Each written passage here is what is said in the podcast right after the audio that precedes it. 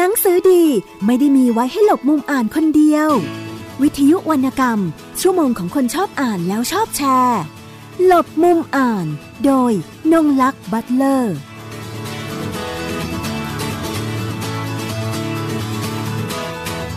สวัสดีค่ะคุณผู้ฟังทุกท่านวันนี้ก็กลับมาพบกับดิฉันนะคะนงลักษ์บัตเลอร์กับรายการหลบมุมอ่านนะคะของวิทยุไทย PBS นะคะ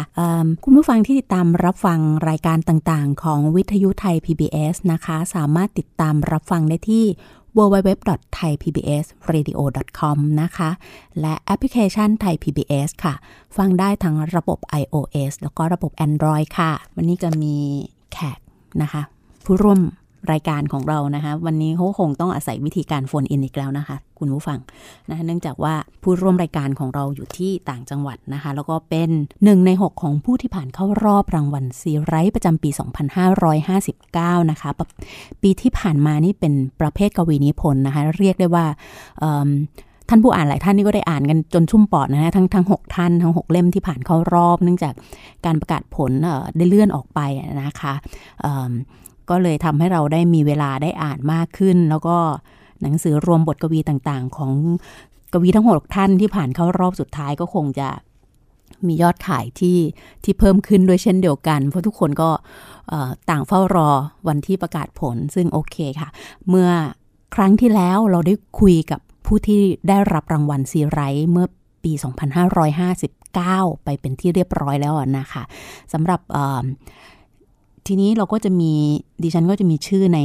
นลิสต์นะคะทั้ง6ท่านก็ก็อ่านหลายๆท่านก็มีความสนใจที่มีความน่าสนใจที่แตกต่างกันออกไปนะคะหลังจากเราคุยกับผู้ที่ได้รับรางวัลไปแล้ววันนี้ก็ได้อีกท่านหนึ่งนะคะที่เข้ารอบสุดท้ายเมื่อปีที่แล้วนะคะมาร่วมพูดคุยในรายการของเรานะคะแล้วก็ตอนนี้ก็อยู่ในสายกับเราแล้วนะคะเดี๋ยวเราทักทายคุณวิสุทธิ์ขาวเนียนนะคะ1ใน6ผู้ที่ผ่านเข้ารอบสุดท้ายซีไรส์เมื่อปี2559นะคะโดยผลงานของคุณวิสุทธิ์ขาวเนียนนะคะที่ผ่านเข้ารอบก็คือเล่มที่มีชื่อว่าพัดหลงไปในห้วงเวลาของนักมายากลนะคะก็คือเล่มนี้วันนี้เราจะคุยถึงไม่ใช่เฉพาะเล่มนี้นะคะเราจะคุยถึงหลายๆเล่มนะคะที่เป็นผลงานของคุณวิสุทธิ์ขาวเนียมนะคะเพราะว่าผลงานออกมาแล้วก็7เล่มนะคะค่ะตอนนี้ผู้ร่วมรายการก็อยู่ในสายแล้วนะคะสวัสดีค่ะครับสวัสดีครับค่ะได้ยินเสียงชัดเจนนะคะได้ยินครับได้ยินครับค่ะวันนี้ต้องขอบพระคุณคุณวิสุทธิ์ขาวเนียมมากเลยนะคะที่ให้เกียรติทางรายการคือจริงๆก็มีคิวก็อยากจะวางไว้ตั้งแต่ก่อนที่จะมีการประกาศผลแหละแต่ผู้จัดรายการก็ต้องทำกันบ้านนะคะก็ต้องไปควานหาหนังสือมาอ่านก่อนที่เป็นผลงานของคุณวิสุทธิ์ขาวเนียมนะคะเพื่อจะได้พูดคุยกันนะคะก็เลยได้มาแต่จริงๆก็ได้มาไม่ครบนะคะเพราะสอบถามไปแล้วบอกว่ามี7เล่มได้มาแค่3เล่มเองนะคะเราก็จะคุยกันไปส่วนเล่มที่เหลือก็คงจะให้คุณวิสุทธิ์ช่วยพูดถึงด้วยนะคะวันนี้ต้องขอรบกวนเวลาทำไร่สวนยางนิดนึงนะคะครับเสร็จเรียบร้อยแล้วครับสวนยางช่วงนี้เป็นทำอะไรอยู่อะคะหรือว่ามีเวลาว่างมากขึ้นยางก็ทำสวนนะครับทำสวนยางทำสวนผสมผสานแบบนี้ครับอ๋อค่ะนะคะก็จะมีเขียนหนังสือบ้างค่ะครับหลักๆก็ทำสวนนะช่วงนี้ก็ได้ภารกิจก็เสร็จสิ้นไปบ้างแล้วนะคะก็คงจะค่อนข้างโล่งใจนะคะพูดถึงคนที่เฝ้ารอการประกาศผลรางวัลซีไรส์นะคะถึงจะไม่ได้รางวัลแต่ดิฉันก็ยังยินดีด้วยนะคะเพราะว่าขอบคุณมากก็ยังชอบอ่านงานของคุณโดยไม่ต้องเกี่ยวกับการได้รับรางวัลหรือว่าไม่ได้รับรางวัลนะคะอย่างที่ได้แจ้งเอาไว้ว่าค่อนข้างชอบในตัวเนื้อหานะคะค่ะทีนี้อยากจะให้คุณวิสุทธิ์นะคะได้พูดถึงงานบทกวีของตัวเองนะคะเพราะว่าจากที่ได้อ่านทั้ง3เล่มนะคะที่ตอนนี้มีอยู่ในมือก็จะเป็นเล่มลมมลายูนะคะมรสุมประเทศนี้ยังยาวนานแล้วก็อีกเล่มหนึ่งก็คือพัดหลงไปในห้วงเวลาของนักมายากลนะคะจากที่อ่านแล้วก็จะรู้สึกว่าบทกวีของคุณวิสุทธิ์นะคะสัมพันธ์กับตัวพื้นที่ที่คุณอยู่แล้วก็สิ่งแวดล้อมนะคะอยากจะทราบว่า ตัวพื้นที่และสิ่งแวดล้อมไม่ว่าจะเป็นเหตุการณ์ต่างๆสังคมการเมืองนะคะมีอิทธิพลต่อการเขียนบทกวีของคุณมากน้อยแค่ไหนอะค่ะครับผมจริงๆแล้วผมว่าพื้นที่สิ่งแวดล้อมและเหตุการณ์นะครับเป็นตัวสร้างเรื่องราวของกวีอยู่แล้วนะครับทุกคนผมเชื่อว่าพื้นที่สิ่งแวดล้อมและปรากฏการณ์ต่างๆเนี่ยเป็นตัวสร้างบทกวีโดยส่วนตัวผมเนี่ยผมจะเกิดและเติบโตอยู่ในคาบสมุทรภาคใต้ใช่ไหมครับค่ะคาบสมุทรภาคใต้เนี่ยจะอุดมไปด้วยเรื่องราวที่หลากหลายและเข้มข้นมายาวนานหลายศตวรรษแล้วนะครับแล้วทีนี้จากการที่ผมได้เกิดและเติบโตอยู่ในภาคใต้เนี่ยเราก็ได้สัมพันธ์กับเรื่องราวต่างๆเรื่องราวปรากฏการณ์ต่างๆเหล่านี้เป็นตัวสร้างความคิดครับเป็นตัวจุดจินตนาการเป็นตัวส่งสารให้เราค้นหาแล้วก็อยากจะส่งผ่านความคิดความรู้สึกเป็นบทกวีซึ่งเป็นงานที่เราถนัดที่สุดนะครับแล้วเหมือนเรื่องราวเหตุการณ์สามจังหวัดเนี่ยบางครั้งคนที่อยู่ใกล้ตัวเราเนี่ยเป็นญาติพี่น้องบางมีญาติพี่น้องของผมนะเป็นทหารแล้วก็โดนผลพวงของสงครามเนี่ยทำให้เสียชีวิตบางคนก็คือเรารู้ว่า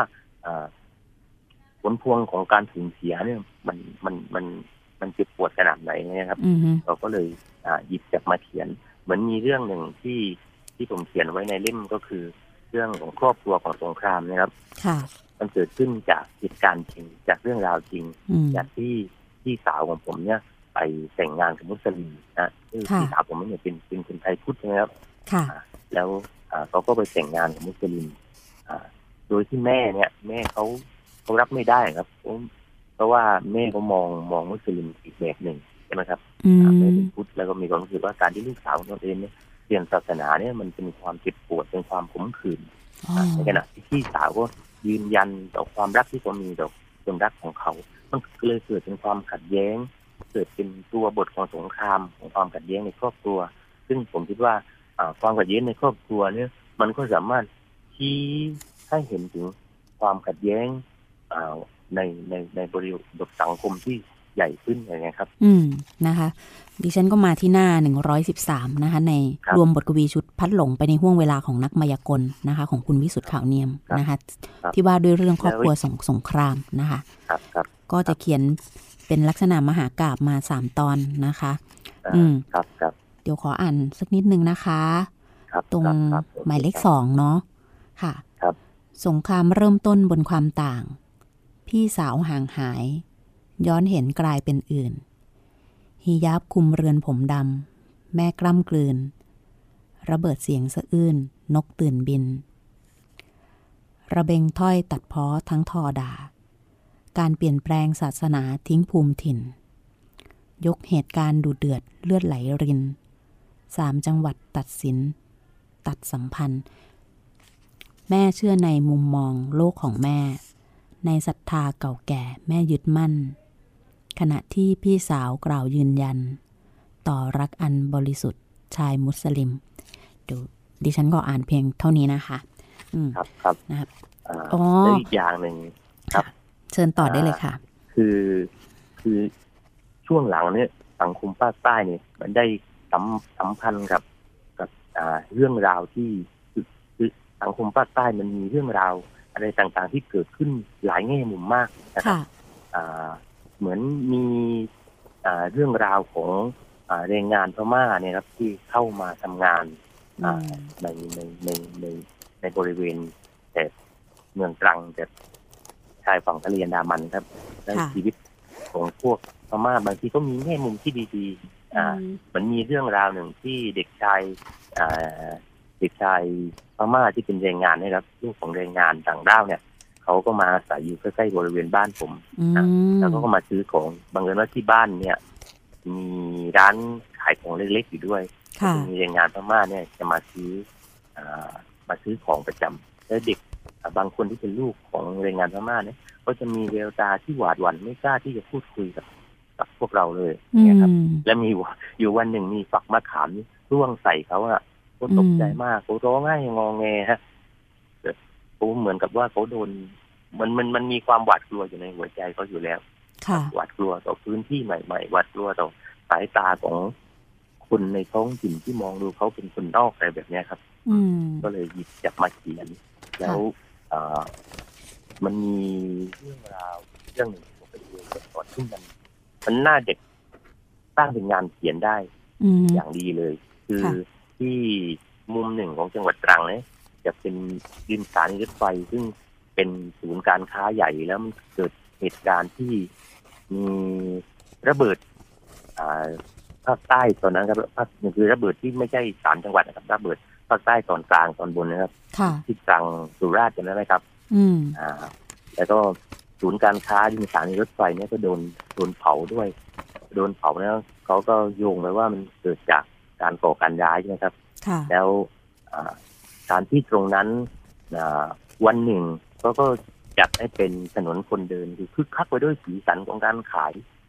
สินค้าของการมาสัมผัสสัมพันธ์กันของกลุ่มพ่อค้านักซื้อขายอะไรครับแล้วมีอยู่คืนหนึ่งเป็นคืนวันคริสต์มาสนะครับที่ผ่านมาเนี่ยล่าสุดนี่เลยนะคะครับล่าสุดเนี่ยแล้วก็มันมีฉากของตึกที่มีไฟไหม้เดินยืนหยิบแบบหงอยหงอยเศร้าๆไงครับ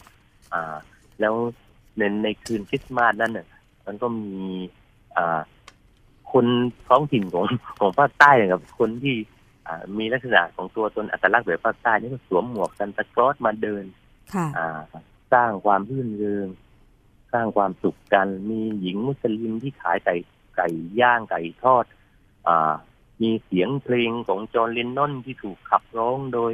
นักร้องท้องถิ่นเนี่ยครับแล้วก็ที่สำคัญก็คือมันมีกลุ่มคาราวานของนักขายสินค้าซึ่งแต่งตัวเป็นชาวเขาเผ่าปากากยอเนี่ยครับมาขายสินค้าด้วยแล้วก็มีมาขายสินค้าพวกกำไลพวกอะไรต่างๆนะครับเป็นลูกปัดอะไรเนี่ยแล้วก็มีหญิงมุสลิมเนี่ยเขาก็หาที่หาทางให้นะเราก็เห็นว่ามัน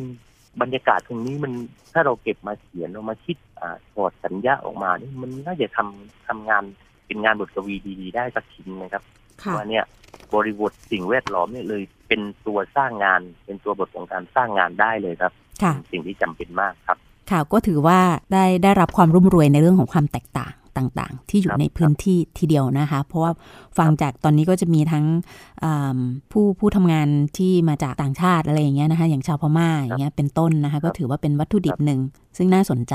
นะคะโดยเฉพาะการพูดถึงแววตาแห่งความหวาดกลัวกลิ่นเกรงอะไรต่างๆที่เกิดขึ้นนะคะแล้วก็อย่างทีนี้ก็จะมาต่อในที่ว่าด้วยงานของคุณวิสุทธิ์ขาวเนียมนะคะจากดิฉันได้อ่าน3เล่มนะคะก็จะเห็นการสะท้อนให้เห็นถึงสภาพสังคมผู้คนนะคะทัศนคติอะไรต่างๆอย่างเงี้ยนะคะดิฉันก็พยายามจะเดาๆเอานะคะว่าในงานของคุณเนี่ยการที่สะท้อนสภาพสังคมเนี่ยโดยตัวคุณเองคุณถือว่าเป็นหน้าที่หนึ่งของกวีด้วยหรือเปล่าคุณได้วางไว้แต่แรกไหมว่าคุณจะเขียนงานบทกวีเนี่ยค่ะที่เป็นลักษณะสร้างสรรค์สังคมผมว่าตรงนี้ถือว่าเป็นสำนึกของคนที่ทำงานกวีนะครับที่จะเขียนถึงเรื่องราวเหล่านี้ครับผมถือว่าเราอยู่ในโลกใบเดียวกันอยู่ในประเทศเดียวกันในจังหวัดเดียวกันในตำบลเดียวกันเราหายใจด้วยอากาศเดียวกันเราอาศัยร่มเงาของต้นไม้อาศัยอากาศที่ต้นไม้ในโลกใบเดียวกันโครงสร้างเป็นออกซิเจนผมถือว่ามนุษย์ทุกคนก็คือเราเป็นหนึ่งเดียวกันนะครับไม่ว่าเชื้อชาติศาสนาใดลมหายใจเดียวกันเลยมันเป็นมีความรู้สึกว่ามันไม่ใช่หน้าที่แต่มันเป็นสำนึกที่เราจะเขียนเรื่องราวเราเรื่องราวของผู้คนครับค่ะนะคะอันนี้เป็นมาจากแก่นหมายถึงมาจากจิตใจข้างในของคุณวิสุทธิ์ขาวเนียมเลยนะคะไม่ได้มองว่าเป็นเรื่องของหน้าที่นะคะเป็นเรื่องของสำนึกรับผิดชอบร่วมกันนะคะในฐานะมนุษย์คนหนึ่งบนโลกนี้ความเศร้าของคนอื่นเนี่ยมันก็สั่นสะเทือนเราเหมือนกันถ้าเราเห็นความเศร้าของคนอื่นแล้วเรายังหัวเราะยังสนุกสนานนี่ผมถือว่ามันไม่ใช่มนุษย์แล้วครับใดที่เราเป็นมนุษย์ถ้าเราเห็นหยาดน้ำตาเห็นความเศร้าโศกของคนอื่นแล้วเราอยากจะร้องให้ด้วยถือว่าเรายังมีความเป็นมนุษย์อยู่ในตัวเราครับค่ะถ้าเช่นนั้นก็ ตอนแรกนี่ดิฉันตั้งใจจะถามอีกอันต่อด้วยซ้ำว่าคือโดยพื้นที่ทาง3จังหวัดชายแดนภาคใต้อย่างที่เราก็ทราบกันอยู่นะคะสถานการณ์ก็มันก็ไม่ใช่แค่คุกกรุ่นแล้วตอนนี้มันก็คือมันเกิดขึ้นจนพยายามทำยาวนานใช่ค่ะจนคือเราก็ไม่รู้ว่าด้วยระยะเวลาที่ทำให้มันเกิดยืดเยื้อยาวนานนี้มันเพื่อจะสร้างให้เรารู้สึกชินกับสถานการณ์ชินกับเหตุการณ์หรือเปล่าแต่ทุกครั้งเราก็ไม่ได้รู้สึกว่าเราชินกับภาพที่มันปรากฏตามสื่อต่างๆอะไรอย่างเงี้ยนะคะเพราะว่ามันมีผู้คนที่เขาไม่ได้รู้เรื่องด้วยว่ามันจริงๆมันเกิดอะไรขึ้นแล้วเขาต้องเจ็บปวดต้องสูญเสียนะคะครับโดยตัวคุณวิสุทธิ์เองคิดว่าโดยสถานการณ์มันก็ยังมีต่อเนื่องอย่างเงี้ยค่ะโดยเหตุการณ์ตรงนี้ยังจะเอามาสามารถถ่ายทอดเป็นบทกวีได้เพิ่มเติมอีกไหมเพราะว่าแต่เล่มนี่ก็จะมีมาโดยตลอดงานคือความซับซ้อนของปัญหาสามจังหวัดบางทีเราก็ชี้ชัดไม่ได้ว่าไหนเป็นสิ่งจริงสิ่งไหนเป็นสิ่งเท็จนะครับแต่โดยเนื้อหาโดยตัวบทที่ผมไปสัมผัสอย่างเนี้ยมันสามารถสร้างงานได้สร้างความสะเทือนใจได้แม้ว่าบางสิ่งบางอย่างเราอาจจะไม่รู้หมดแต่จากปากคำของเพื่อนจากปากคำของคนที่รู้จักแล้วก็มาเล่าให้เราฟังเนี่ยคือคนเหล่านั้นที่พวกไปสัมพันธ์กับพื้นที่แล้วก็เข้ามาบางคนเข้ามาเล่าให้ฟังนะครับมันสร้างแรงสะเทือนใจให้ผมอยากไปเขียนเนี่ยมีอยู่ชิ้นหนึ่งผมเขียนถึงทหารกลุ่มหนึ่งคือเพื่อนผมเนี่ยเขาย้ายกลับมาจากปัตตานีมาเป็น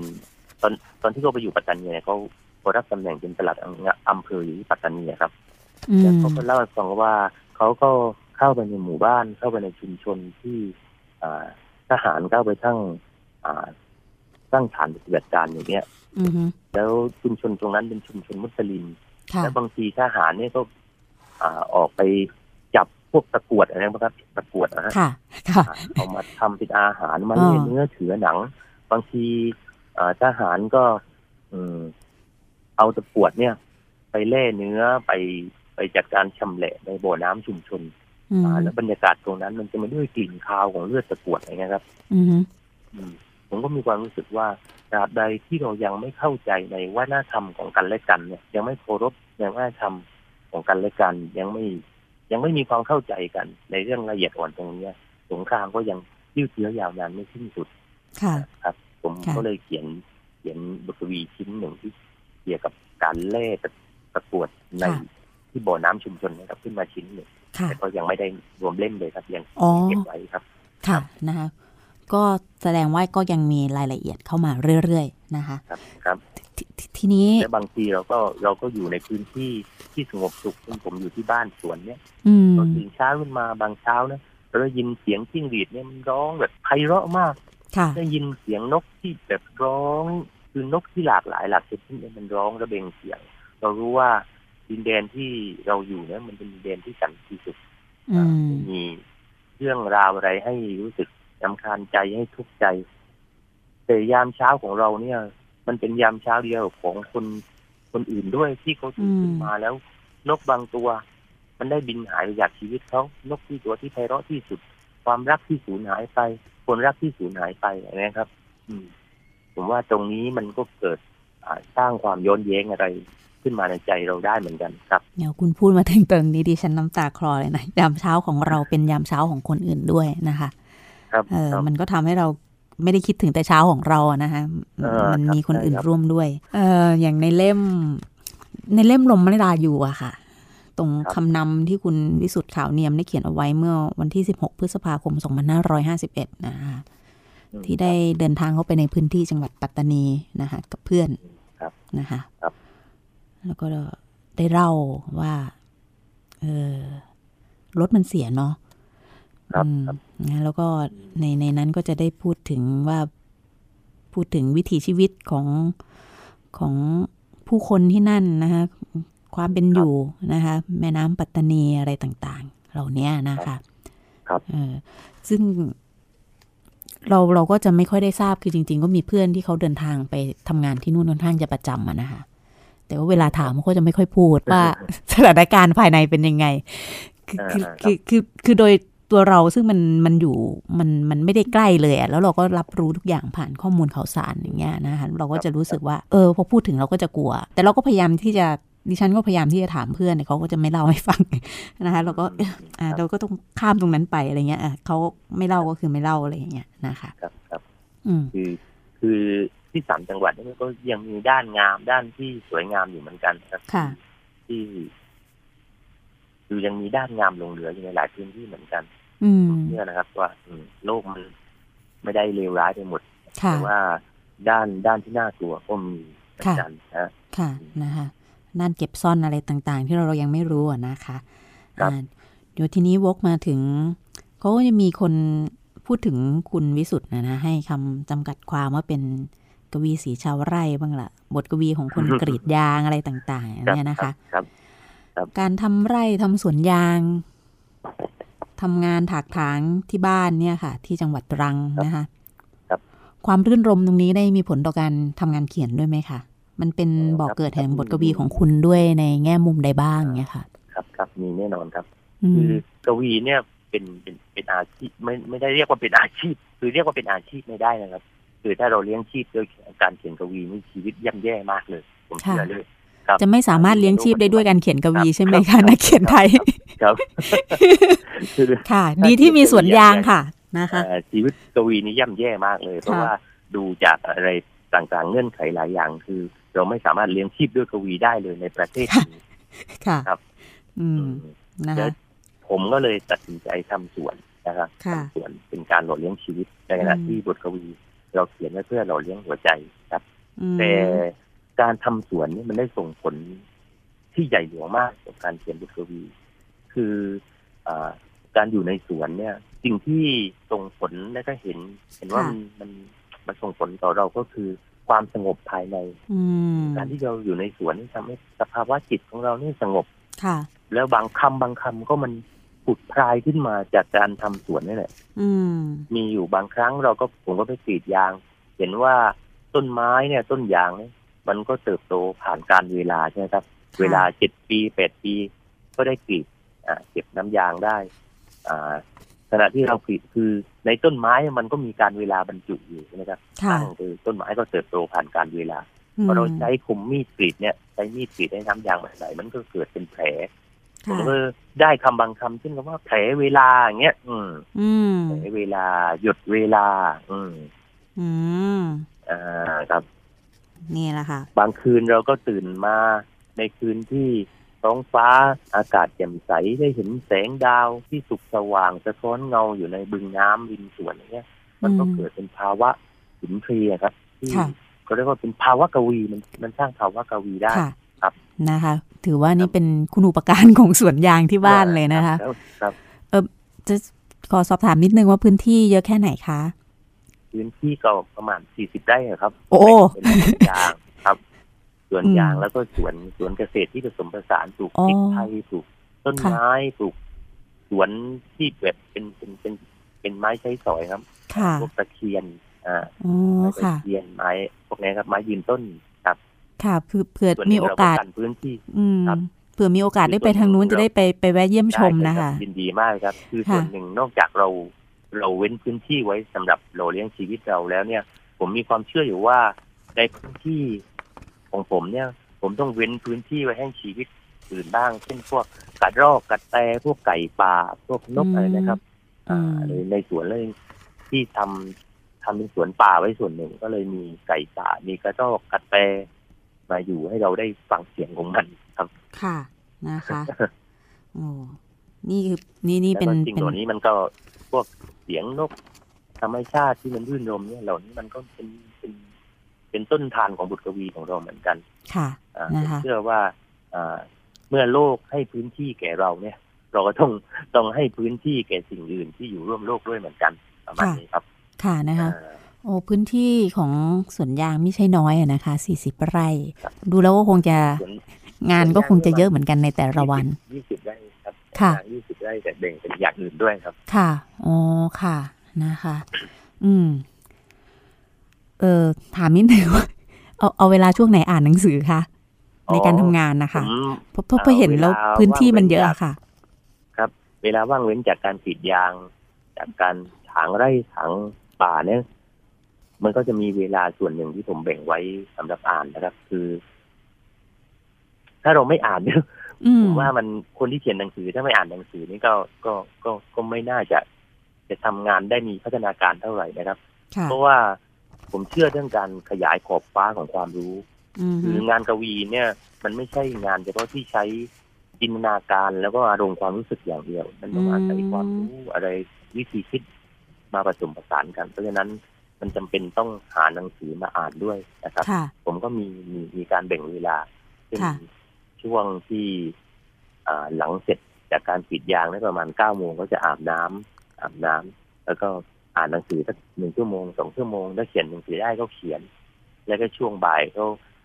เข้ามาในสวนไปดูไปถางตรงนั้นตรงนี้หน่อยดูถ้ามันรกก็ไปถางซะหน่อยแล้วก็เวลาก็ปลูกเกลแล้วก็อ่านหนังสือครับค่ะก็ดูแล้วก็คือส่วนหนึ่งด้วยครับจริงๆเวลาเขียนก็ไม่ได้จำกัดไว้ตายตัวนะคะว่าจะต้องเขียนทุกวันหรือว่าเวลานั้นเวลานี้ที่แน่นอนนะคะก็อาศัยภาวะกวีมันมีอยู่ช่วงหนึ่งคือช่วงที่เข้าสู่ฤดูใบยางร่วงคือช่วงประมาณเดือนมีนาถึงเดือนพฤษภาจะเป็นช่วงที่เราต้องพักหน้ายางครับช่วงนั้นมีเวลาว่างประมาณ2 เดือนในการพักหน้ายางผมก็พอมีเวลาในการอ่านการเขียนคือหลายครั้งผมจะใช้เวลาช่วง2 เดือนเนี้ยในการที่ตะบันทำงานเขียนคุณทำงานเขียนเวลาน้อยมากเลยนะในปีนึงเดี๋ยว2 เดือนนี้ถ้าเราเขียนทุกวันก็ได้เยอะอยู่เหมือนกันนะครับค่ะแต่ก็มีการบ่มไว้แล้วว่างั้นเถอะตัววัตถุดิบเรื่องราวนะคะอ๋อคือก็เข้าใจว่ามันภาวะมันเกิดขึ้นมาแล้วก็เขียนทิ้งไว้อะไรอย่างเงี้ยแต่ว่าช่วงบางวันก็เมื่อเรื่องราวมันลงตัวสุกงอมก็เขียนค่ะแต่ในช่วงเวลาที่ว่างเว้นจากการทำสวนในช่วงพักหน้ายางช่วงนั้นจะเป็นช่วงที่ทำงานได้เยอะมากครับอืมค่ะโอ้แสดงว่าก็เยี่ยมเลยเต็มที่2 เดือนนะคะได้ทำงานแน่นอนนะคะตรงนี้แล้วบางวันก็บางช่วงที่ฝนตกติดยางไม่ได้เราก็ให้เวลากับการเขียนการอ่านครับค่ะนะคะคือยางอันทำสวนยางพาราเนี่ยมันขึ้นอยู่ครับพูดให้เราฟังหน่อยค่ะเรื่องธรรมชาติของการทำงานในสวนยางนะคะในการทำงานนักเขียนเราก็ทราบแล้วครับสวนยางเนี่ยถ้าช่วงไหนฝนตกเนี่ยมันก็กรีดยางไม่ได้ค่ะคือภาคใต้ช่วงหลังเนี่ยมันฝนเยอะมากฝนเกือบตลอดปีนี่จะเข้าสู่มกราแล้วฝนก็ยังตกอยู่ครับแล้วก็บางครั้งเดือนหนึ่งก็กรีดได้ประมาณ10 วัน 15 วันเนี่ยครับแต่ช่วงว่างเว้นตรงนั้นผมก็เลยใช้เวลาตรงนั้นสำหรับการอ่านการเขียนแล้วก็เดินทางไปโน่นนี่บ้างเพื่อเปิดดวงตาให้ได้เห็นเรื่องราวใหม่ๆนะครับค่ะมีชีวิตต้องไปพบปะเพื่อนๆนักเขียนกวีไหมคะการพบปะเพื่อนๆนี่ผมว่ามันเป็นเหมือนการเติมไฟให้กันนะครับค่ะบางทีเนี่ยเหมือนผมเนี่ยผมมีพี่ที่เป็นบก.ให้คือพี่ศิริวรแก้วการเนี่ยอ๋อคุณศิริวรนะคะแนะนำหนังสือครับเติมมุมคิดให้อย่างนี้ให้เราได้ขยายขอบฟ้าของความรู้ขยายขอบฟ้าทางความคิดได้มากขึ้นผมว่า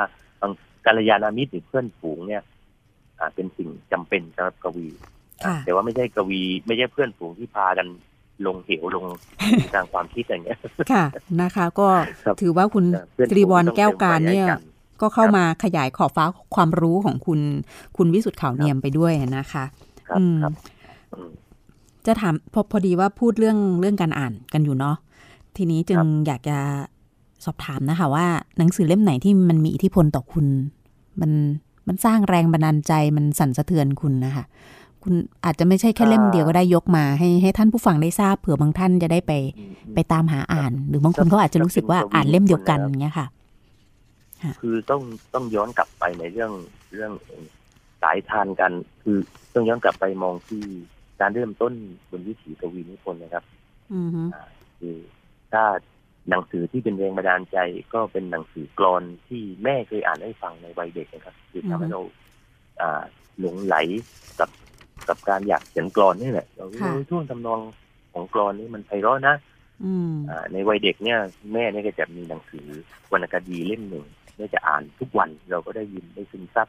แต่การอ่านของคนภาคใต้เนี่ยเขาจะอ่านแบบกลอนหนังตะลุงอะครับเป็นการขับเนี่ยเราก็ซึมซับรับรู้ก็คือหนังสือพระไพมณีนะครับคือพระไพมณีเนี่ยทำให้ผมจะได้รู้ถึงท่วงทำนองของกลอนนะครับเป็นหนังสือที่มันทำให้ผมอยากเขียนบทกวีจริงๆก็คือมันเป็นหนังสือที่ผมอ่านตอนสมัยม.4 ครับหนังสือของพนมนันทพฤกษ์นะครับที่อยู่ด้านอายุเป็นหนังสือรวมบทกวีของพนมนันทพฤกษ์ซึ่งเป็นนามปากกาของอาจารย์สถาพรศรีสัจจังนะครับช่วงนั้นอาจารย์สถาพรเนี่ยก็โด่งดังมากในเวทวงกวีเป็นแรงบันดาลใจให้กวีหลายคนนะแล้วก็อีกช่วงหนึ่งหนังสือของกวีแล้วก็กวีที่เป็นคนที่สร้างแรงบันดาลใจใหญ่หลวงก็คือคุณประกายปรัชญาครับประกายปรัชญาไพวรินทร์ขาวงามนะครับแต่ถ้าเป็นหนังสือในดวงใจเนี่ยผมเลือกให้100ปีแห่งความโดดเดี่ยวครับของกาเบรียล กาเซีย มาร์เกรซครับเล่มนี้เป็นเล่มค่อนข้างตุ้ยอ่านหลายรอบแล้วครับค่ะอ๋ออ่านหลายรอบเลยนะคะครับแต่รอบนี้ค้นพบอะไรใหม่แตกต่างออกไปไหมคะเมื่ออ่าน100ปีแห่งความโดดเดี่ยวของเขาค้นพบกลวิธีการเขียนการเล่าเรื่องที่มันมีแง่มุมแง่คิดแล้วก็มันมีคือ100ปีแห่งความโดดเดี่ยวมันเป็นเหมือนมหากาพย์ของครอบครัวหนึ่งนะครับที่หมู่บ้านมาคันโดว่ามันเป็นวรรณกรรมที่ยิ่งใหญ่มากแต่ว่าการใช้ภาษาอะไรต่างๆเนี่ยมันไม่ใช่งานที่ธรรมดาครับอือฮึนะคะเราก็จะเห็นว่าการได้ศึกษางานที่ดีมันก็มีผลกับการทำงานของเราด้วยแล้วก็ทำให้ผมได้ค้นพบว่าเรื่องเล่าเนี่ยบางทีเหมือนเรื่อง100ปีแห่งความโดดเดี่ยวเป็นเรื่องเล่าในท้องถิ่นของผู้เขียนเองแต่ทำไมเขาสามารถทำเรื่องเล่าเหล่านี้ให้มันเป็นสากลได้มันก็ทำให้ผมได้ขวนคิดได้ทบทวนว่าเราจะทำงานกวีของเราเนี่ยที่ผ่านความเป็นท้องถิ่นผ่านภูมิประเทศของเราเนี่ยทำยังไงที่จะทำให้ความคิดของเราเป็นสากลและข้ามกาลเวลาไปได้นะครับ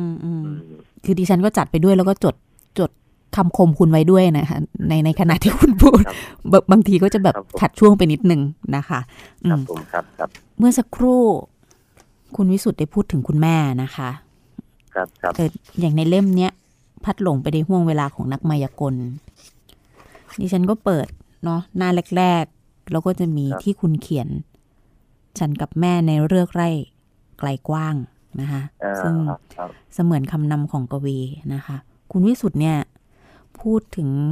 คุณแม่เอาไว้เป็นขอเรียกว่าเป็นบทกวีไร้ฉันทลักษณ์แล้วกันนะถึงคุณจะบอกว่าเสมือนคำนำก็คือดิฉันอ่านแล้วก็ซาบซึ้งมากคือพออ่านตรงนี้แล้วดิฉันก็ต้องหยุดไปก่อนน่ะหยุดไปก่อนแล้วค่อยไปอ่านเรื่องอื่นของคุณหยุดไว้หลายๆวันพอประทับใจเดี๋ยวขออนุญาตอ่านออกรายการสักหน่อยนะคะเดี๋ยวจะพยายามอ่านเร่งๆนิดนึงนะคะค่ะ3 ชั่วโมงในไร่ข้าวโพดโลกเหมือนอบอวลด้วยละอองแห่งความสุขฉันขุดหลุมแม่หยอดเมล็ดดินชื้นฝนโอบกอดอนาคตของธัญพืชโอบกอดความฝันของแม่ผู้นำฉันสู่โลกของการอ่านในวัยเยาว์ยังจำได้ไม่รู้ลืมบ้านไม้กลางสวนหลังแม่ว่างเว้นจากการงานในสวนยางยามเที่ยงวันที่สายลมพัดอุ่นอ่อนแม่จะนำฉันใส่ตักพร้อมกับการอ่านหนังสือเล่มแล้วเล่มเล่าบทกลอนพระอภัยมณีนิยายอิงพุทธศาสนาเวียนไหลอยู่ในฉันแม่จบแค่ประถม4แม่กรำงานในสวนแม่เชี่ยวชาญการถอนข้าวกล้าปักดำแม่หวานเพาะพืชพันธุ์แห่งวรรณกรรมให้ฉันหลายปีต่อมา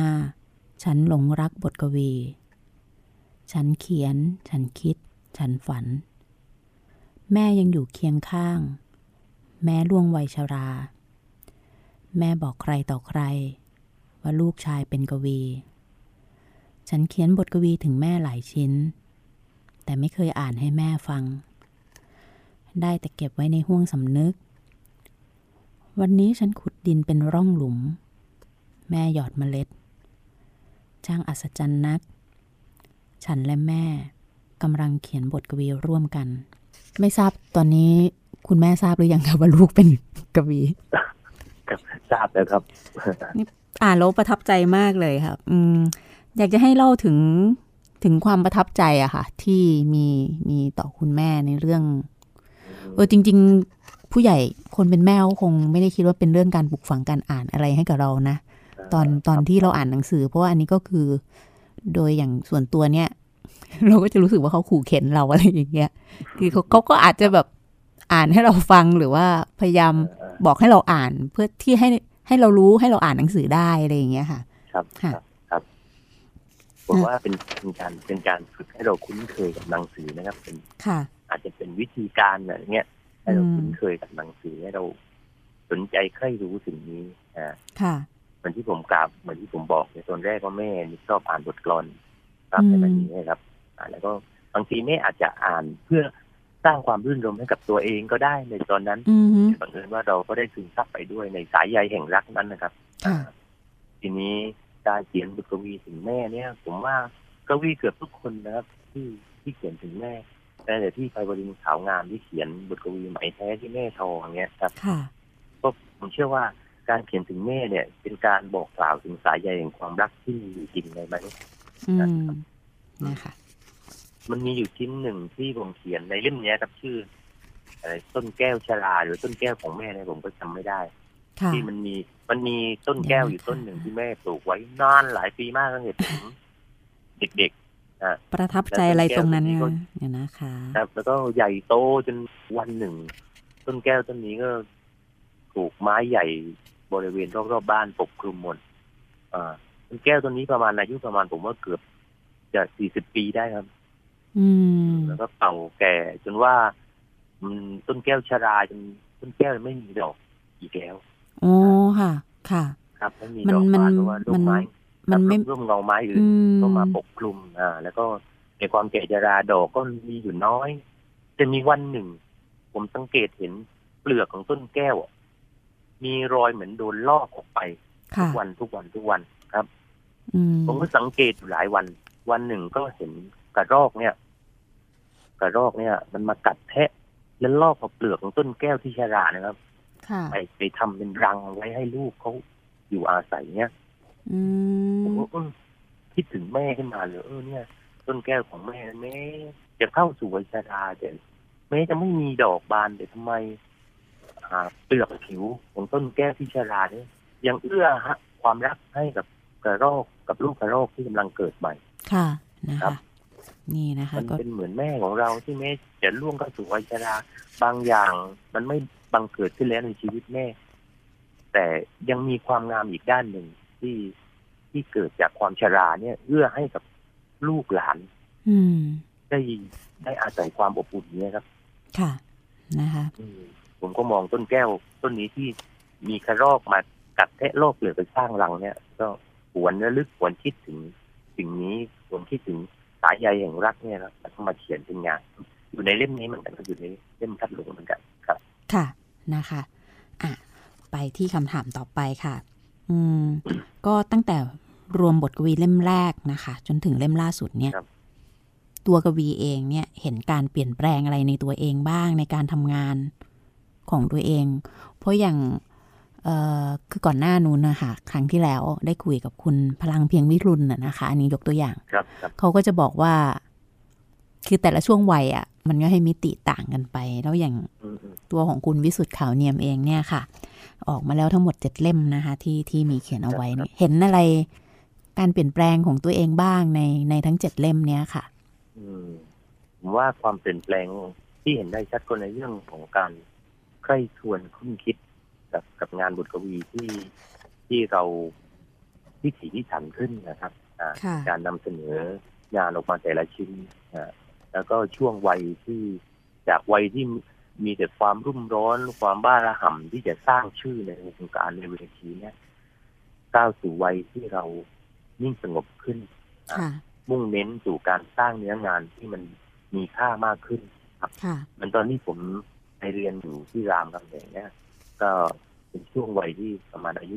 20-21ก็ไปเจอเพื่อนฝูงกลุ่มคนเขียนบทกวีเนี่ยเราก็เหมือนกับว่าคุณเนี่ยมีงานบทกวีตีพิมพ์ในหน้านิยายสารเหมือนอังคารเดือนอาทิตย์เนี่ยเป็นกวีซีไรส์ครับ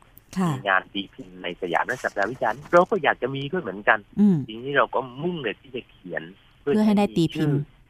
ให้ได้ตีพิมพ์บางทีเราก็ไม่ได้ตกผลึกอะไรเลยนะเป็นการเขียนแบบมุ่งเน้นที่จะให้เรามีชื่อติดอยู่ตามหน้าหนังสืออะไรนะครับแต่พอผ่านล่วงเวลาเนี่ยเราค้นพบว่าการเขียนบทกวีบางครั้งไม่จำเป็นที่จะมุ่งไปสู่การสร้างชื่ออย่างรวดเร็วเนี่ยครับมันจำมาสิ่งสำคัญก็คือการสร้างเนื้องานมันครบองค์ประกอบมันสมบูรณ์แบบก็เลยการคุ้นคิดงานการทำงานให้มันละเอียดขึ้นให้มันคุ้มขึ้นสมกับใบเวลาของเราเนี่ยครับค่ะนะคะอันนี้ฝากถึงหลายๆท่านนะคะที่กำลังเป็นนักหัดเขียนกวีหรือว่าใครที่อยากเป็นกวีนะคะก็ได้เอาไว้เป็นแง่คิดแล้วกันเนาะบางคนก็คิดคงจะคิดไม่เหมือนกันนะคะแต่ก็ถือว่าเป็นประสบการณ์นะคะของพี่กวีรุ่นพี่อีกท่านนึงนะคะที่ได้ถ่ายทอดเอาไว้ถึงวิธีการทำงานแล้วก็ช่วงวัยวิธีการคิดว่ามันมีผลต่อการทำงานเช่นอะไรบ้างนะคะเมื่อสักครู่ย้อนกลับไปคุณวิสุทธิ์ได้พูดถึงคุณสิริวรแก้วการนะคะคงเป็นบรรณาธิการให้ด้วยใช่ไหมคะครับผมครับค่ะคิดว่าจำเป็นแค่ไหนในการเขียนบทกวีนี้จำเป็นต้องมีบรรณาธิการไหมหรือว่าเดี๋ยวนะคะบรรณาธิการเนี่ยบรรณาธิการเนี่ยโดยเฉพาะบรรณาธิการที่เขามีความช่ำชองมีความเชี่ยวชาญในเรื่องบทกวีเนี่ยผมว่ากวีที่จะตีพิมพ์หรือจะทำงานสักชิ้นอย่างนี้จำเป็นอย่างยิ่งที่จะมีบรรณาธิการที่ดูงานให้เราขัดเกลางานให้เราวางคอนเซ็ปต์งานให้เราให้ออกมาแบบอย่างมีเอกภาพนะครับคือจริงๆแล้วเนี่ยที่ผ่านมาเนี่ยเล่มแรกซึ่งเรื่องเสียงผีเสื้อเนี่ยก็เป็นงานในช่วงที่ผมเริ่มทดลองเขียนตอนนั้นก็อยากจะรวมอยากจะมีชื่อก็ไม่มีบก.ไม่มีบรรณาธิการอะไรเราก็เห็นว่ามันได้เฉพาะความสดของวัยรุ่นเท่านั้นแต่ตัวคอนเซ็ปต์งานเนี่ยมันไม่ค่อยมีเอกภาพนะครับในช่วงหลังเนี่ยผมก็อยากแบบมีบก.เนี่ยเข้ามาดูแลงานเราก็มีเล่มหนึ่งผมก็ส่งให้พี่เรืองวุฒิมิสุยะค่ะอันนี้สำนักพิมพ์ยิปซีนะคะครับคือพี่เรืองวุฒิมิสุยะครับมรสุมประเทศนี้ยังยาวนานพี่เรืองวุฒิก็เป็นบก.ให้เล่มนี้ก็ได้รางวัล Seven Book Award รางวัลรองชนะเลิศครับแล้วก็ลมมลายูนี่ก็ส่งให้คุณเจนถึงสมพันธ์อันนิคมของความเศร้านี่ก็ส่งให้ที่จตุพลบุญรัตน์นะครับที่แพรวอมรินทร์นะครับค่ะแต่ละท่านนี่ก็ชื่อเสียงก็เราก็ทราบกันอยู่แล้วนะคะบรรณาธิการที่เป็นผู้ดูแลต้นฉบับนะคะก่อนจะรวมเล่มออกมาในการคัดสรรงานนะคะแต่พอมาถึงเล่มพัดหลงนะครับผมก็มันพัดหลงนี่จริงๆแล้วเป็นงานที่ผมเขียนหลากหลายเยอะมากเลยนะคะดิฉันบอกเลยว่าที่ผมเขียนคือพัดหลงเนี่ยเป็นงานที่ผมเขียนในช่วง3ปีที่ผ่านมาในยุคสมัยที่คือในยุคที่Facebook เนี่ยเข้ามาเป็นช่องทางในการเป็นส่วนหนึ่งของชีวิตเป็นส่วนหนึ่งของผู้คนแล้วก็เป็นช่องทางในการสื่อเรื่องราวที่เราเขียนผมเนี่ยก็มีอะไรเนี่ยผมก็จะเขียนไว้ใน Facebook แล้วก็เขียนสเปซสปะเขียนหลายเรื่องหลายราวประมาณ300ชิ้นนะครับแล้วก็มีอยู่วันหนึ่ง ก็พี่วอนบอกว่าอยากจะดูงานทั้งหน่อยไอ้ส่งงานมาดูผมก็เลยรวบรวมงานจากที่เขียนไว้ในเฟซประมาณ300ชิ้นเป็นงานที่ไม่ได้วางคอนเซ็ปต์อะไรเลยแต่พอมาดูเนื้องานทั้งหมดเนี่ยมันสามารถจัดวางเป็นคอนเซ็ปต์งานได้ครับก็เลยตั้งชื่อว่าพัดหลงไปในห่วงเวลาของนักพยากรณ์จริงๆแล้วผมวางชื่อไว้ว่าความห่างไกลไม่รู้จบแต่ที่วันว่าใช้ชื่อพัดหลงไปในห่วงเวลาของนักพยากรณ์ดีกว่าเพราะว่างานของผมเนี่ยจะสร้างให้เป็น3ภาคคือภาคแรกก็คือหลับฝันในกับนกกระจาบซึ่งเป็นมิติเวลาของสังคมบรรพกาลซึ่งตรงนั้นเป็นโลกที่กวีสัมพันธ์อยู่กับมายากลของฤดูกาลคือโลกของความเป็นท้องถิ่นของโลกใบเก่าที่โลกใบนั้นสัมพันธ์อยู่กับเรื่องราวความเชื่อประเพณีวัฒนธรรม แล้วก็มายากลของฤดูกาลครับแล้วพี่สุวรรณบอกว่าเรื่องราวเหล่านี้มันก็เป็นมายากลเหมือนกันนะภายใต้ฤดูกาลภายใต้จันทรคติอะไรครับแล้วก็คัดแยกไปส่วนหนึ่งผมมาดูภาพที่สองเนี่ยท่านหลงไปในห่วงเวลาของนักมายากลแล้วก็มันมีงานส่วนหนึ่งที่ผมเขียนถึงสภาวะปรากฏการณ์ทางสังคมที่ผู้คนดูเหมือนท่านหลงไปกับมายาการมายากลที่เราแยกแยะไม่ออกมายาการมายากลทางสังคมทางปรากฏการณ์ทางสังคมนะครับที่บางครั้งเราก็แยกแยะไม่ออกว่าอะไรจริงอะไรลวงก็มันเหมือนกับที่นักมายากลมาแสดงมายากลให้เราดูนะครับดิฉันก็ดูแล้วค่ะหัวข้อคุณครับเนาะความขัดแย้งทางการเมืองความเชื่ออะไรต่างๆที่มันเกิดเป็นปัญหาให้เรา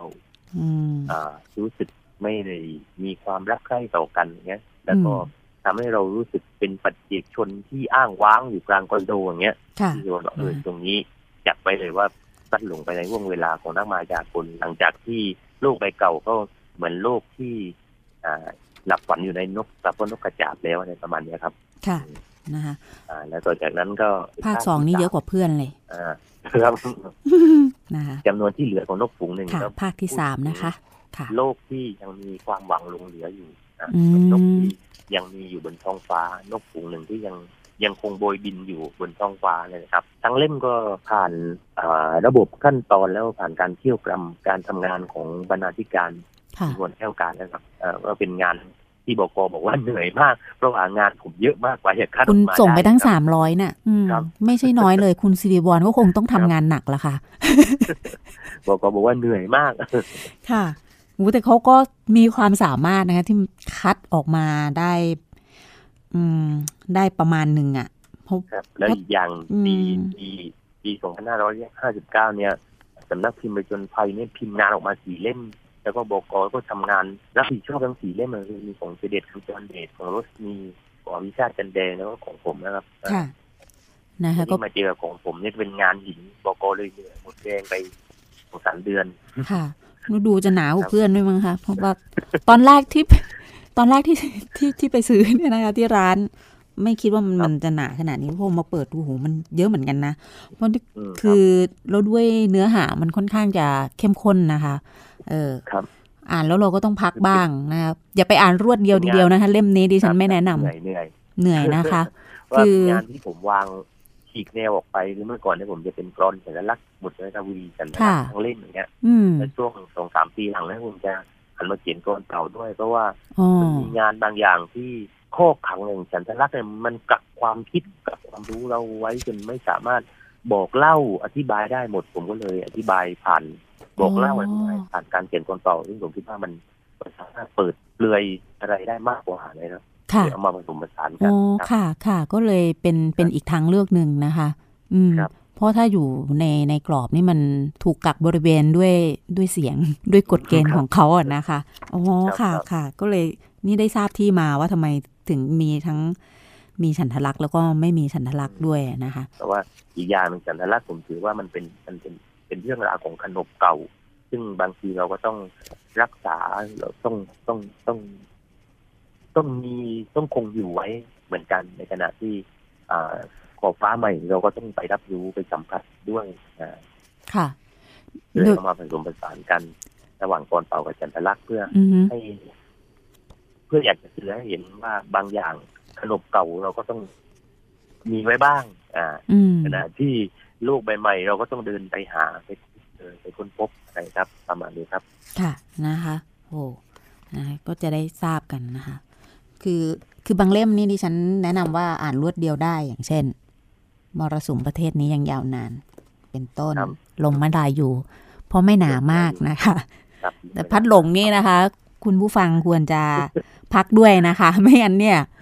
คือเดี๋ยวคุณจะหลงมายากลคือไม่ใช่อะไรเรามันเนื้อหานะคะก็ค่อยๆอ่านก็ได้นะคะเพราะว่ามันค่อนข้างจะเป็นเรื่องจริงเนาะสัจจนิยมในบทกวีต่างๆที่คุณวิสุทธิ์กล่าวนั้นใช่ใช่เราก็ต้องดูเราจะอ่านแบบเอาซาบซึ้งก็ได้นะคะมันมีให้เราทั้งนั้นนะคะอ่านแบบเอาสัญญะหรือว่าจะเอาความจริง ความลวงมีหมดนะคะที่จะได้รับจากงานเขียนของคุณวิสุทธิ์ขาวเนียมนะคะถ้าอย่างนั้นเดี๋ยวนะคะดิฉันดูก่อนที่คำถามที่ให้ไว้ดิฉันก็ว่าดิฉันถามไปครบแล้วนะแล้วเวลาก็จะหมดแล้วเดี๋ยวช่วงท้ายดิฉันจะเอาไว้อ่านประวัติของคุณวิสุทธิ์ขาวเนียมนิดหนึ่งนะคะให้ท่านผู้ฟังรับทราบในช่วงท้ายนะคะจากท้ายเล่ม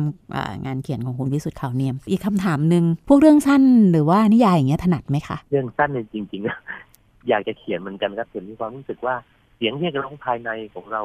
ร้องที่ให้เขียนบทกวีเพียงอย่างเดียวครับค่ะค่ะนะคะก็เขียนเก็บไว้บ้างเหมือนกันแต่ก็รู้สึกว่ามันยังสู้คนอื่นไม่ได้ก็เลยเดินทางสายกวีนี่แหละดีที่สุดและถนัดที่สุดครับค่ะขอบคุณมากเลยค่ะวันนึงอาจจะเขียนก็ได้ครับค่ะไม่เป็นไรค่ะดิฉันก็ไม่ได้เฝ้ารอว่าต้องอ่านเรื่องสั้นหรือว่านิยายของคุณ วิสุทธิ์ขาวเนียมคือดิฉันก็อิ่มเอมนะกับการได้อ่านรวมบทกวีของคุณนะคะก็จะหาโอกาสไปหามาไว้ให้ครบนะคะวันนี้ต้องขอบคุณนะคะบางเล่มมันก็หาไม่ได้เดี๋ยวผมค่อยสืบเสาะค้นหาให้ดูครับบางเล่มมันนะเดี๋ยวไปขอยืมอ่านที่บ้านนะคะถ้ามีโอกาสลงไปทางภาคใต้นะคะต้องขอบพระคุณเป็นอย่างยิ่งครับเป็นหนังสืออ๋อเหรอคะคนโง่ปลูกดอกไม้เนี่ยเป็นหนังสือทำมืออ๋อเหรอคะหายากสักหน่อยครับก็มันช่วงแรกๆมันชื่อค่อนข้างจะหวานแหววหน่อยอะไรอย่างเงี้ยนะคะมันชื่อมันไม่ได้ชวนให้เราแบบต้องหายใจลึกๆอะไรอย่างเงี้ยนะคะเสียงผีเสื้ออย่างเงี้ยคนโง่ปลูกดอกไม้นะคะวิหารใบไม้วิหารใบไม้ครับค่ะนะคะอย่างนี้เป็นต้นยังไม่ผ่านการคุ้นคิดคุ้นเครียดที่มันหนักหน่วงค่ะนะคะค่ะวันนี้ขอบคุณมากเลยนะคะค่ะแล้วก็หวังว่าราคายางก็อาจจะดีขึ้นนะคะแล้วก็โดยบาทแล้วก็พออยู่กันได้ครับค่ะพื้นที่เยอะด้วยโหต้องขอบพระคุณมากเลยดิฉันดีใจนะอันนี้เรียนตามตรงว่าดิฉันอยากจะคุยกับคุณมากเลยเรื่องงานของคุณอะไรเงี้ยหลังจากที่ได้อ่านยินดีมากอ่านงานของคุณนะคะขอบพระคุณคุณวิสุทธิ์ขาวเนียมมากเลยนะคะครับค่ะสวัสดีค่ะวันนี้นะคะดิฉันก็เต็มตื่นนะคะได้พูดคุยกับคุณวิสุทธิ์ขาวเนียมวันนี้ผู้จัดนี่บางทีก็อารมณ์ส่วนตัวมากไปนะคะดิฉันขออ่านประวัติของคุณวิสุทธิ์ขาวเนียมนะคะให้คุณผู้ฟังได้รับทราบขออนุญาตนะคะเป็นชาวจังหวัดตรังค่ะจบชั้นประถมจากโรงเรียนต้นบาทราชบำรุงนะคะมัธยมต้นที่โรงเรียนน้ำผุดนะคะมัธยมปลายที่โรงเรียนวิเชียรมาตุนะคะก่อนเข้าเรียนที่มหาวิทยาลัยรามคำแหงกลายเป็นหนึ่งในกลุ่มกวีหน้ารามนะคะมีผลงานรวมเล่มบทกวีระหว่างปี2544ถึง2556นะคะก็ได้แก่เสียงผีเสื้อโดยสำนักพิมพ์ศิลปะวรรณกรรมคนโง่ปลูกดอกไม้โดยสำนักพิมพ์บ้านเขาน้อยวิหารใบไม้โดยสำนักพิมพ์นกเช้ามรสุมประเทศนี้ยังยาวนานโดยสำนักพิมพ์ยิปซีลมมลายูโดยสำนักพิมพ์นาครและอาณานิคมของความเศร้าโดยแพรวสำนักพิมพ์นะคะนอกจากนี้บทกวีของเขายังได้รับรางวัลระดับชาติมาแล้วหลายรางวัลนะคะนับตั้งแต่ปี2539บทกวีการมาเยือนของหายนะได้รับรางวัลจากสมาคมภาษาและหนังสือปี2548บทกวีนาฬิกาสงครามได้รับรางวัลรองชนะเลิศรางวัลพานแว่นฟ้าปี2551รวมบทกวีลมมลายูได้รับรางวัลชนะเลิศ Seven Book Award ปี2552บทกวีในตาของโคเสียงไทยได้รับรางวัลยอดเยี่ยม Nine In Award ปี2553รวมบทกวีมรสุมประเทศนี้ยังยาวนานได้รับรางวัลรองชนะเลิศ Seven Book Award ปี2554บทกวีหน้าตู้แช่เครื่องดื่มได้รับรางวัลรองชนะเลิศ Nine In Award นะคะปัจจุบันวิสุทธิ์ยังคงมุ่งมั่นเขียนหนังสืออย่างจริงจังอยู่ในบ้านกลางสวนที่สะนางหงบ้านเกิดจังหวัดตรังวันนี้หลบมุมอ่านนะคะก็ขอขอบคุณนะคะผู้ร่วมรายการวันนี้นะคะคุณวิสุทธิ์ขาวเนียม1ใน6ที่เข้ารอบรางวัลซีไรท์ประเภทกวีนิพนธ์ประจำปี2559ที่ผ่านมานะคะแล้วเราก็คงจะต้องกล่าวอำลาแล้วค่ะวันนี้นะคะก็สัมภาษณ์กันยาวคุยกันสนุกผู้จัดเองก็เขียนบันทึกตามไปด้วยนะคะต้องขอบพระคุณแขกผู้ร่วมรายการทุกท่านตั้งแต่เทปแรกของดิฉันที่ได้ออกรายการมาจนถึงวันนี้นะคะทุกเทปก็มีความตื่นเต้นมีความรู้ได้สาระแตกต่างกันออกไปแล้วหวังว่าคุณผู้ฟังก็ยังจะติดตามรับฟังลบมุมอ่านและรายการต่างๆของวิทยุไทย PBS นะคะ www.thaipbsradio.com นะคะแล้วก็แอปพลิเคชันไทย PBS ค่ะฟังได้ทั้งระบบ iOS และ Android ค่ะวันนี้ดิฉันนงลักษณ์บัตเลอร์นะคะผู้จัดรายการรวมมุมอ่านนะคะก็ขอลาไปก่อนนะคะพบกันใหม่ในครั้งต่อไปค่ะสวัสดีค่ะ นังสือดีไม่ได้มีไว้ให้หลบมุมอ่านคนเดียววิทยุวรรณกรรมชั่วโมงของคนชอบอ่านแล้วชอบแชร์หลบมุมอ่านโดยนงลักษณ์ บัตเลอร์